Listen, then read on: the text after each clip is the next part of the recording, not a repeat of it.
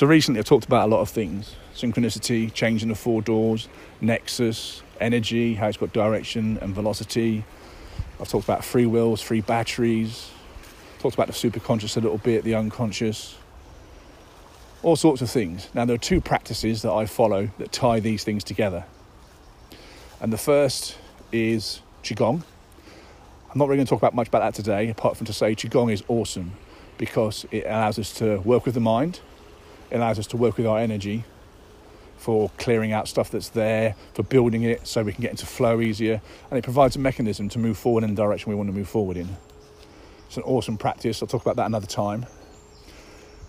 The second practice I call Flow Tarot, and that's what this episode is. It's DTFR episode 14, Flow Tarot. Now, wouldn't it be great if we had a way of seeing Nexus coming up when the big choices are coming up, or a way of looking at synchronicity, the people, the events, and the things that we should be going towards? Or just a general view of what our choices are that we've deleted, that if we recover those choices, we can actually break the mold or the orbit that we're in we're making the same decisions over and over again. That's what Flow Tarot is about. And it works with the superconscious, as I've explained about tarot. It works with the unconscious to translate the superconscious, and it looks at energy cycles. But that's where the similarity ends. In tarot, most readers will say it's about your future, it's what's coming up. In Flow Tarot, we acknowledge that our choices decide our future, we decide our future by the choices we make, the choices we don't make, and the choices we delete.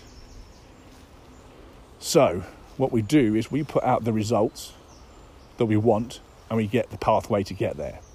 We get nexus, we get synchronicities that are coming up, people, events, information that's coming up. And that all comes into the spread that is specifically designed in such a way to give us absolute clarity on what's ahead of us and take away as much ambiguity as possible. Now, there are a few things to look out for when you're working with tarot that Flow Tarot, I think, really helps with because it really nails down the actual process. And the first thing is bias. Our unconscious mind is full of it. We've been programmed since we were born into our unconscious mind, our values, our beliefs. A lot of the things that we delete are due to our limiting beliefs because we have that belief we can't do something, we can't achieve something, we can't get to where we want to go. So we delete that stuff. Our values can get in the way. What we hold to be important can be against what it is we want to achieve. It could be our environment and some people or things around us.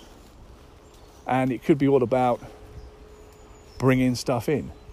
Like I said in the previous episode on synchronicity, back to synchronicity, we push out things that we're missing or things we want to move towards, and our superconscious coordinates with other cooperative elements, people, events, or whatever to bring the right things in. Now, with Flow Tarot, we have a way of looking at that. We have a mechanism by which we can translate with as little bias as possible and as little resistance because the unconscious mind will resist like shit. If there's something that's there that we have a strong unconscious opposition to, it will resist the translation, it will resist the actual thing, and it will do its best to delete it. So, Flow Tarot gives us a really good layout and a really good way of looking at the cards in order to be able to translate what's coming down from the superconscious. And the other thing about Flow Tarot is there's no book. I normally use a, a Rider Waite deck, a Rider Waite deck, but you can use any deck, and it's about the symbology that's on it and the positioning within the spread. And we ask the question, we hold the question in our mind and verbally, because if we have a conscious or unconscious difference to the question we're asking verbally, the answers we get back will not make sense. Again, like I said before in the tarot episode, if the reader has an unconscious resistance and bias, it won't make sense. So the best thing we can do is find someone that's already au fait in the way of flow tarot or learn it for ourselves so that we can look at our pathways uh, it's a really awesome tool to see the nexus coming up, to see the people that are around that nexus, and the events and the choices and the synchronicities, and the things that we've deleted. That's one of the big things. We really recover all the options that are, actually deleted in the unconscious mind. So that's a little bit about Flow Tarot and the differences. So, if you've liked this episode of DTFR, episode 14, Flow Tarot, and you want the associated resource sheet, which gives you some more information or some exercises to do, you could download it by going to the Inflow to Grow page on Facebook and going into Messenger to message my entity, Bob, my Facebook entity.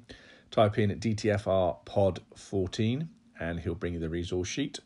Or you can type in m.me forward slash inflow to grow in your browser, whether it be Chrome, Internet Explorer, or Safari.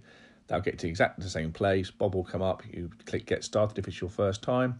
Type in DTFR Pod 14 and it'll bring you the resource sheet. If you would like to book a Flow Tarot reading with myself, either online or in person, you can contact me by contacting Bob. Again, m.me forward slash inflow to grow and then type in the keyword flow tarot F L O W T A R O T and I'll get a notification and come back to you about a reading. Thanks very much for listening.